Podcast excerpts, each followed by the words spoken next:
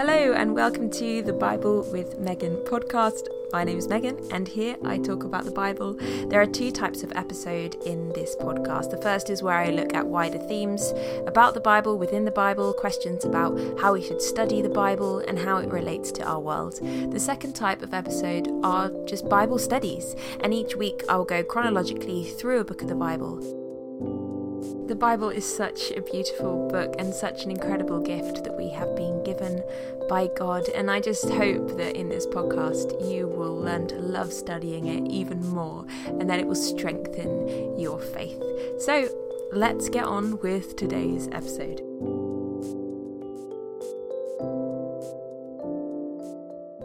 Hello, welcome back to the Bible with Megan podcast. Um, I'm very excited today because I have my first ever guest on the show. My husband Zion is here with me. Hiya. Today we are talking about the topic um, how does God interact with Israel today? And it's something that we've been talking about together anyway. Um, so it just seemed like a good idea to get Zion on and to have a bit more of a conversational episode. Um, so hopefully it'll be easier for you to sort of listen to this um, in a more casual way. So we wanted to talk about this because um, of a few things. Obviously, right now there is a conflict going on in Israel between Israel and Palestine. I'm sure you've heard all about it on the news, and um, different Christians are responding in different ways. And if you're like me, you might have questions about why and and what is it that's kind of causing these different reactions to that conflict. And also at the moment in our home church, we're going through the book of Joshua. And in that book, we read about the promises that God gives these particular people about a particular land, which is, of course, um, where this conflict is happening. So it can be quite difficult to read that and then look at the news and, and just wonder how, as Christians, we're meant to respond. Okay, so for each view, there are two questions um, that are really important to answer. And um, the different views answer both of these questions in um, different ways. Both ways um, center on Israel inheriting God's promises, uh, specifically the promise of uh, land. And um, the two questions are how and when. Mm-hmm. And so uh, for the the first group, um, this is the dispensationalist group. Um, the how tends to be uh, by military power. Okay, so it's this uh, question of how's God going to fulfill that promise about the the land, mm-hmm. and they would say through kind of a conquering of the land in mm-hmm yeah, so then it takes us on to the when. So when mm-hmm. when would that happen? Within the dispensationalist view, um, there isn't a complete certainty on when it will happen, but the the view revolves around it being um, this side of the new heavens and the new earth. Okay. And um, many people believe that it is um, going to be quite a soon occurrence. Yeah. Uh, yeah, happening yeah. soon. Yeah. So the term dispensationalism, then, um, what that comes from is basically the belief that God splits history into dispensations, which is just like different sections. Um, and so this view is believing that when this happens, that's a, like a new dispensation, a new section of history. So that's why it's called that. So it's a bit of a funny term if if you don't know that. But um, yeah, dispensationalism. You can you can look it up if you want to look into it a bit more. So that's kind of the very basic how and when of what they think, and we're going to go into more detail in a minute. But just to summarize the other view we're going to look at, which is just not dispensationalism. Um, what's the how and the when of that view? Okay, so for people that aren't dispensationalist, um, the how is uh, through Christ, and the when is in the new heavens and the new earth. Now, obviously, um, it's not that um, dispensationalists believe that Israel is somehow completely separated from Christ and remains separated from yeah, Christ. yeah, Um, so when I'm saying through Christ, I'm speaking more in terms of a, a, a faith-based um, approach that is brought into um, being by Mm-hmm. Jesus' death and resurrection. So a key point um, from the Bible that kind of is like the point that is interpreted um, that leads to these views is about the thousand year reign Mhm. in Revelation twenty, isn't it? Yeah.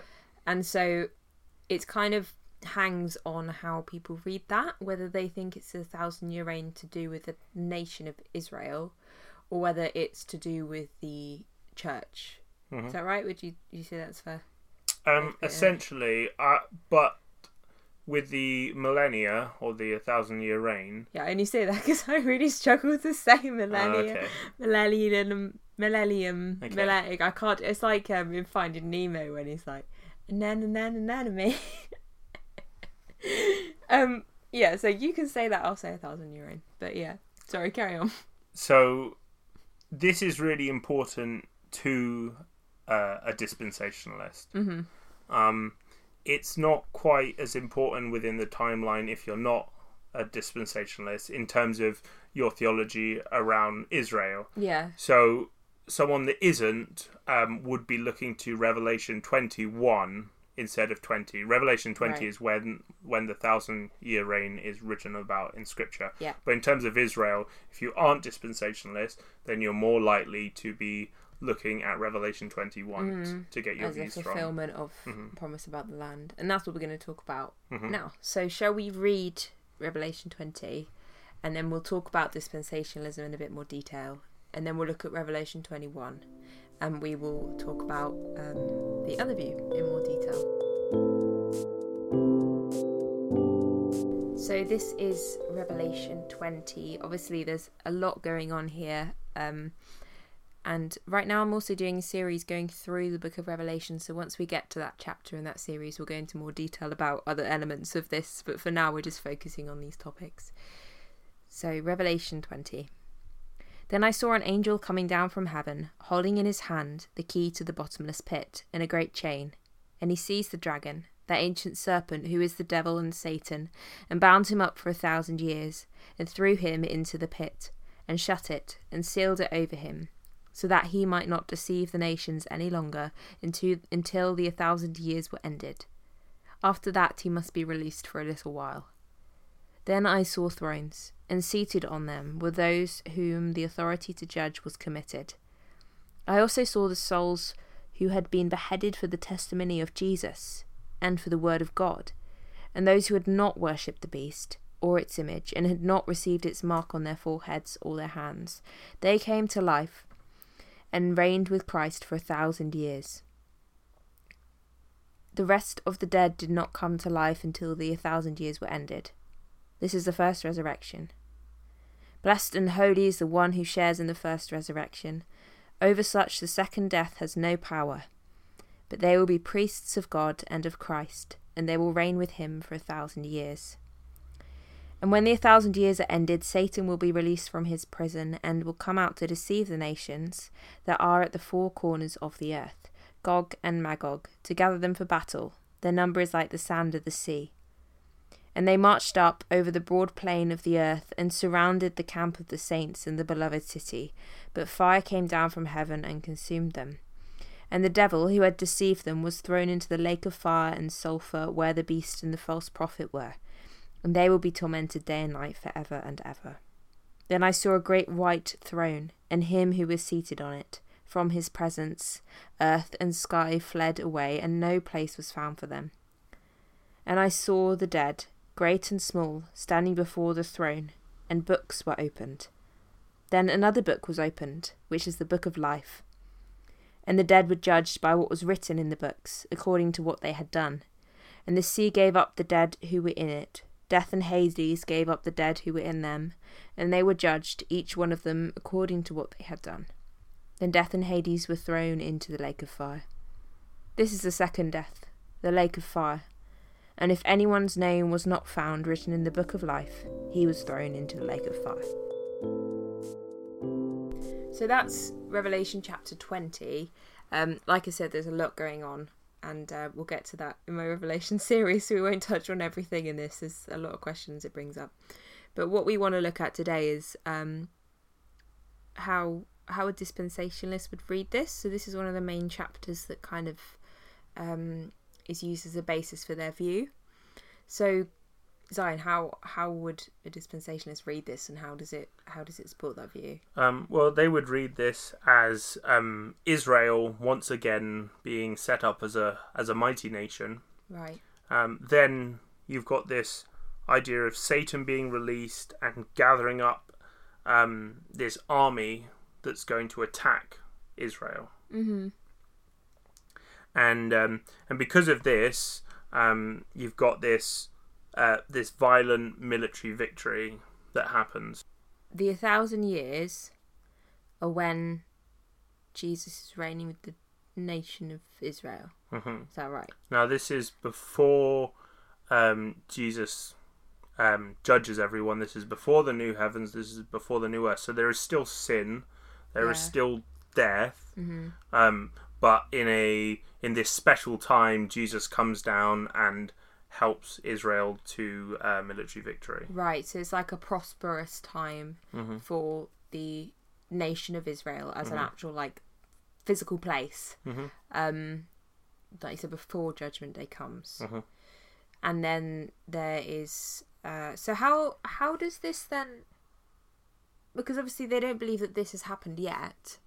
So how does this tie in with how conflict is seen in Israel and, and with with Palestine?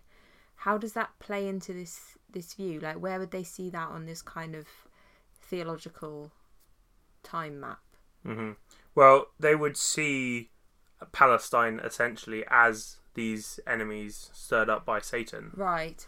um, that are trying to uh, take away God's promised land. hmm So Um, that's like a story that's been going on since the Old Testament. hmm Right. Yes, and so uh, in fact, the one of the most important things to to realize is that they, in order to have this view, you have to have a certain view of some of the teachings of Jesus. Right. So when when Jesus says eye for an eye, tooth for a tooth, but I say turn the other cheek, or I say love your enemies, and and all these um, uh, different uh, teachings that Jesus gives that many people believe is leads Christians to non-violence. Yeah. Um, their answer for this would be no. What this is is don't turn something that is for the state into a personal matter. Okay. So the state, especially when you've got the the state of Israel, Mm. um, is still allowed to kill and slaughter and and um, and judge and all these things. Um, and so the the idea would be that people were taking what was supposed to be Israel's laws of how to sort out conflicts and taking it in, into their own hands. So they are themselves giving this eye for an eye, tooth for a tooth, Right. when they are supposed to rely on the state and God's laws to uphold these rights. okay. Okay. Um, that's that's usually the way that they would explain um, those teachings of Jesus. Right. Um, and then because of that, you don't have any difference from Old Testament Israel whatsoever. Mm, mm, So the, the the same story of Joshua is the exact same story that's happening today. okay. So it's like that's kind of why it's called dispensationalism. Then you Mhm. kind of understand it a bit more now. Like it's these different sections of history. Um, it's just started raining, so sorry if you can hear that in the background. um, the other thing is before this in the book of Revelation, there's all this stuff that happens. It's often called the tribulation. Mm-hmm. and um, because people that hold this view will read Revelation as a chronological prophecy of the end times, um, I guess they would see this tribulation as a precursor to this happening of this thousand year reign. Yes. So if they're seeing signs in the world of what could be the tribulation Mm-hmm. happening, um, for example, a global pandemic Mhm. could be seen as one of these signs. Mhm. Um, then that explains why they might be thinking that this is going to happen soon. Yep. Yeah. Yep. So this is again why this conflict that's happening now is probably really on people's radars. yes, because this. it happened directly after the global pandemic. Yeah, yeah, and all sorts of other Mhm. crises going on in the world right now. Okay, so that's the view, and obviously there's a lot of like um church history about this. Especially, it kind of came about more in the the more recent centuries. Um, I'm not going to go into all that now, but you can if you just Google dispensationalism, you'll find all of that kind of where these ideas grew up with. Um, and they're very prominent in in America and kind of really kind of sunk into the church in 20th century American evangelical Christianity. Um, before I think it was like before 18 it was 1830 um, I heard Craig Keener talk about this in a video which I'll I'll link in the show notes if you want to find out more. This view wasn't at all prominent in the church.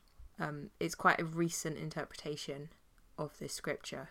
So is there any indication actually in the text here that this view is you know is it is it sound to interpret it this way because the only reference i can see is when it says about the beloved city which means jerusalem Yep. So the that is exactly the main point of reference that, Yeah. of this being Israel. Is it is that this battle takes place around the beloved city, Mm-hmm. which would have been Jerusalem. but other than that there's not really i don't know i get i guess it's it's not quite spelled out as clearly Mhm. as it is when you describe the the interpretation the uh, interpretation is very clear kind of point by point what's going to happen Mhm. with this it seems a little bit more um vague in a way other than saying that jerusalem is somehow involved Yep. do you think that's fair to say I think that's fair to say. um, so let's read Revelation 21 because it carries on from this into Revelation 21. And then we'll go from there to look at the other view, which kind of takes both these chapters together and then draws a conclusion about how God fulfills his promises about the land of Israel. Revelation 21. Then I saw a new heaven and a new earth, for the first heaven and the first earth had passed away, and the sea was no more. And I saw the holy city, New Jerusalem, coming down out of heaven from God, prepared as a bride adorned for her husband. And I heard a loud voice from the throne saying, Behold, the dwelling place of God is with man, and he will dwell with them, and they will be his people, and God himself will be with them as their God. He will wipe away every tear from their eyes, and death shall be no more. Neither shall there be mourning, nor crying, nor pain any more, for the former things have passed away. And he who was seated on the throne said, Behold, I am making all things new. Also he said, Write this down, for these words are trustworthy and true. And he said to me, It is done. I am the Alpha and the Omega, the beginning and the end. To the thirsty I will give from the spring of the water of life without payment. The one who conquers will have this heritage, and I will be his God, and he will be my son. But as for the cowardly, the faithless, the detestable, as for murderers, the sexually immoral, sorcerers, idolaters, and all liars, their portion will be in the lake that burns with fire and sulphur, which is the second death. Then came one of the seven angels, who had the seven bowls full of the seven last plagues, and spoke to me, saying, Come, I will show you the bride, the wife of the Lamb. And he carried me away in the Spirit to a great high mountain, and showed me the holy city, Jerusalem, coming down out of heaven from God, having the glory of God, its radiant, radiance like a most rare jewel, like a jasper, clear as crystal. It had a great high wall with twelve gates, and at the gates twelve angels, and on the gates the names of the twelve tribes of the sons of Israel were inscribed. On the east three gates, on the north three gates, on the south three gates, and on the west three gates. And the wall of the city had twelve foundations, and on them were the twelve names of the twelve apostles of the Lamb. And the one who spoke with me had a measuring rod of gold to measure the city and its gates and walls. The city lies foursquare, its length is the same as its width. And he measured the city with his rod, twelve thousand stadia. Its length and width and height are equal. He also measured its wall, a 144 cubits by human measurement, which is also an angel's measurement. The wall was built of jasper, while the city was pure gold like clear glass. The foundations of the wall of the city were adorned with every kind of jewel. The first was jasper, the second sapphire, the third agate, the fourth emerald, the fifth onyx, the sixth carnelian, the seventh chrysolite, the eighth beryl, the ninth topaz, the tenth chrysoprase, and the eleventh jacinth, the twelfth amethyst. And the twelve gates were twelve pearls, each of the gates made of a single pearl, and the street of the city was pure gold, like transparent glass. And I saw no temple in the city, for its temple is the Lord God, the Almighty, and the Lamb. And the city had no need of sun or moon to shine on it, for the glory of God gives its light, and its lamp is the Lamb. By its light will the nations walk, and the kings of the earth will bring their glory into it, and its gates will never be shut by day, and there will be no night there. They will bring into it the glory and the honour of the nations, but nothing unclean will ever enter it, nor anyone who does what is detestable or false, but only those who are written in the Lamb's book of life. So let's ask the same questions about the second view we're going to look at. Um, how does God fulfill his promise to Israel, and when does God fulfill this promise to Israel? Okay, so in in the other view, um, this is when God fulfills his promise to Israel, and as you'll notice, this happens after um, things like death and uh, tears and pain are no more. Mm. And um, and what happens in this view is that when when we're reading this passage, obviously we're reading about Israel. Um, so Israel finally the f- promises are fulfilled. Um, but more than that, because we've got to remember that actually God's promises to Israel wasn't purely that they would just take some land Yeah. but it's that they would have this land and they would be the the light to the nations that that they would kind of hold the presence of God and and the nations would come and learn from Israel and and grow um, in God's wisdom. And and and what we see here according to this other view is with the we- we've got this uh, image of the gates being open Yeah. and the nations coming in. And um, and what's super important about uh, this other view is just uh, to make sure that uh, people who are listening know that um, just because you if you aren't a, a dispensationalist Mm. it doesn't mean that you believe that the the church erases Israel Yeah. Yeah. and so It's in this in this uh, passage, we still have Israel specifically fulfilling all the promises that God gives to it, Mm-hmm. and in that we as the other nations get to um, share in the promises, but not in the exact same way as Yeah. Israel. So those promises are still being fulfilled via Israel, Mhm. say. and Jerusalem is the center, the center. and the nations are a sort of separate Mm. entity, Mhm. but are somehow sharing in the exact same way that um, they are prophesied to in the Old Testament, Yeah. with them being the night, the light for all nations, and, and nations and great kings coming to them. Mm. So this second view, which is just not dispensationalism, we're Mhm. calling it, we believe that God fulfills this promise to Israel in this kind of new creation, Mhm. Jerusalem.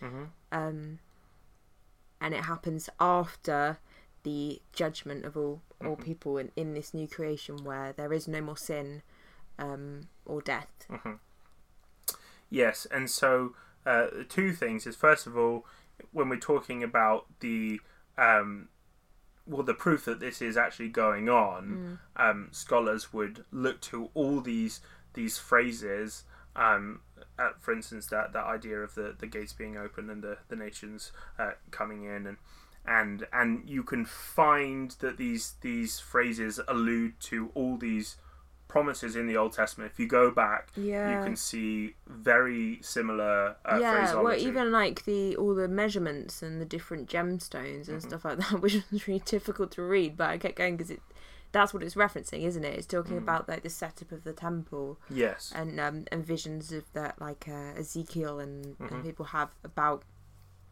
about kind of God's presence being in the land Mhm. with the people, Mhm. and and that's what's happening here is the final kind of Mhm. fulfillment of those of those promises. So it is linking back to it in all the Mhm. language, and I'm sure I'll talk about them more when we Yeah. get to this in the And series. then- but if you believe this view, not necessarily always, but you will tend to read Jesus' teachings in a slightly different light.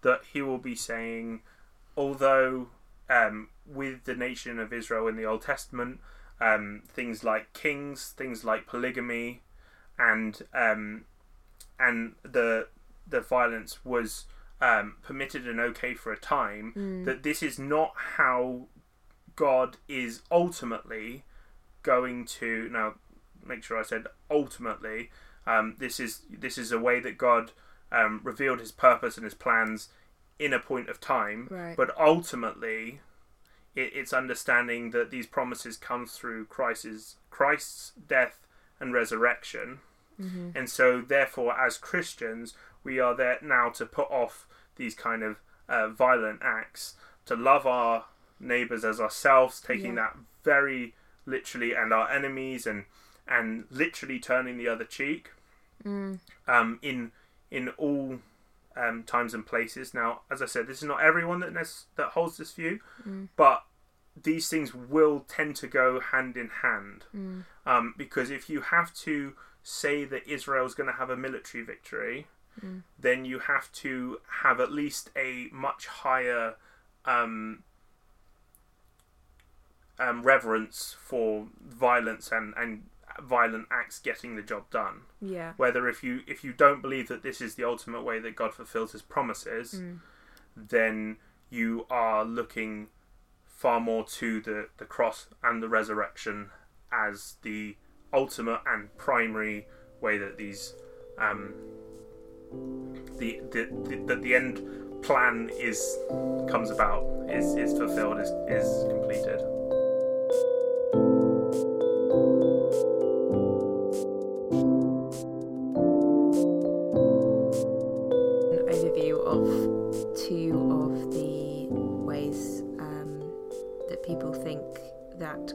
fulfills his promises to Israel about the land. Thank you very much, Zion, for coming on and talking through that with me. Um, you are much better at remembering things than I am. Hopefully, that's helped you to just understand more kind of the responses that people have been having to um, the news recently and the conflict in Israel with Palestine. Hopefully, just running over these views really, really quickly is a very surface level run through, but hopefully, it's just helped you see where people are coming from um, and why perhaps they're saying certain things about this and. Um, how it for some people this is quite an important theological issue and so the way they respond reflects that obviously we have our own preference and what we think is is um, kind of more accurate to what Revelation is saying, um, and it probably came through a bit. Um, but the most important thing is that you look into this yourself and decide what you think is most accurate to Scripture, and that's the key thing here: is what is most accurate to what Jesus teaches, what is most accurate to what the Book of Revelation is actually saying, um, and not just to rely on what other people have told you about it. Go and check it out for yourself. Um, I'll link some more resources in the show notes if you want to spend more time looking into this. And also on this podcast, um, I'm doing a section by section study through the book of Revelation. We're only at the beginning currently, but we'll be going through the whole book. Um, so if you want to join me for that, I would love to have you with me. And I just want to end in saying the most important thing we can do wherever we fall on this um, discussion is to be praying for those people who are caught up in war, um, to be praying that people would turn to Jesus and to salvation. that is the most important thing because we want to be seeing as many people as possible in the new heaven and the new earth with us and having their name in the book of life. So let's pray for people, um, whatever side of the conflict they are on, that they would repent of their sins and they would turn to Jesus and know Him as their Lord and their Saviour. Um, and we will see you again very soon. And I'm hoping that Zion will come back and be a regular guest on the podcast. I'm sure I'll be back.